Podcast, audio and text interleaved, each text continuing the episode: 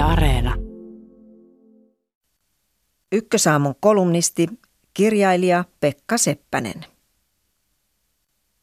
Suomi hävisi jatkosodan.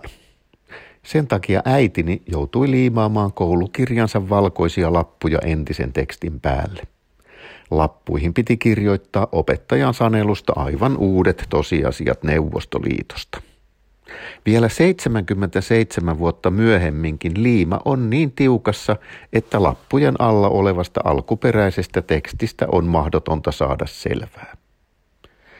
Neuvostoliitto tulee väkisinkin mieleen, kun tarkkailee nykyisen niin sanotun cancel-kulttuurin saavutuksia.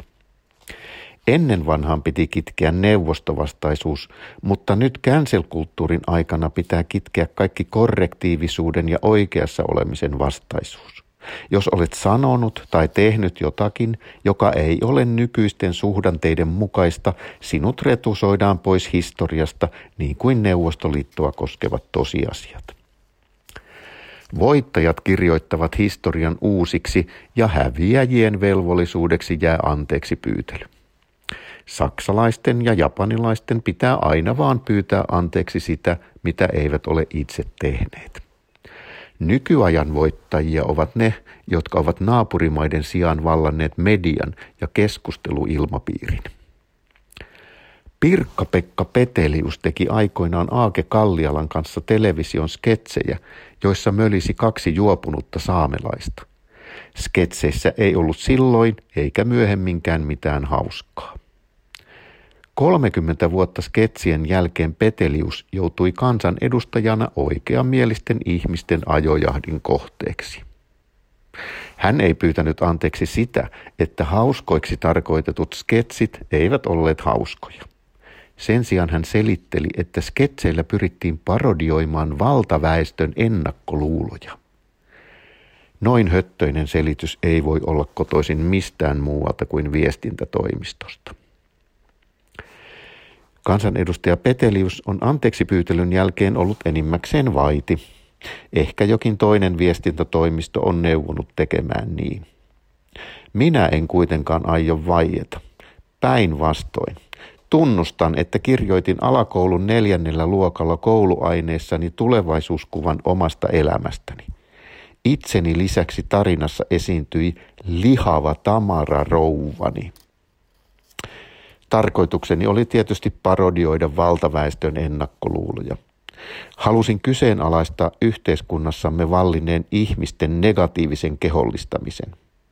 Samalla tavoitteenani oli kaikkien alakoululaisten nimissä tuomita ihmiskaupan piirteitä omanneet suomalaismiesten avioliitot aineellisesti vähempiosaisten neuvostoliittolaisten naisten kanssa.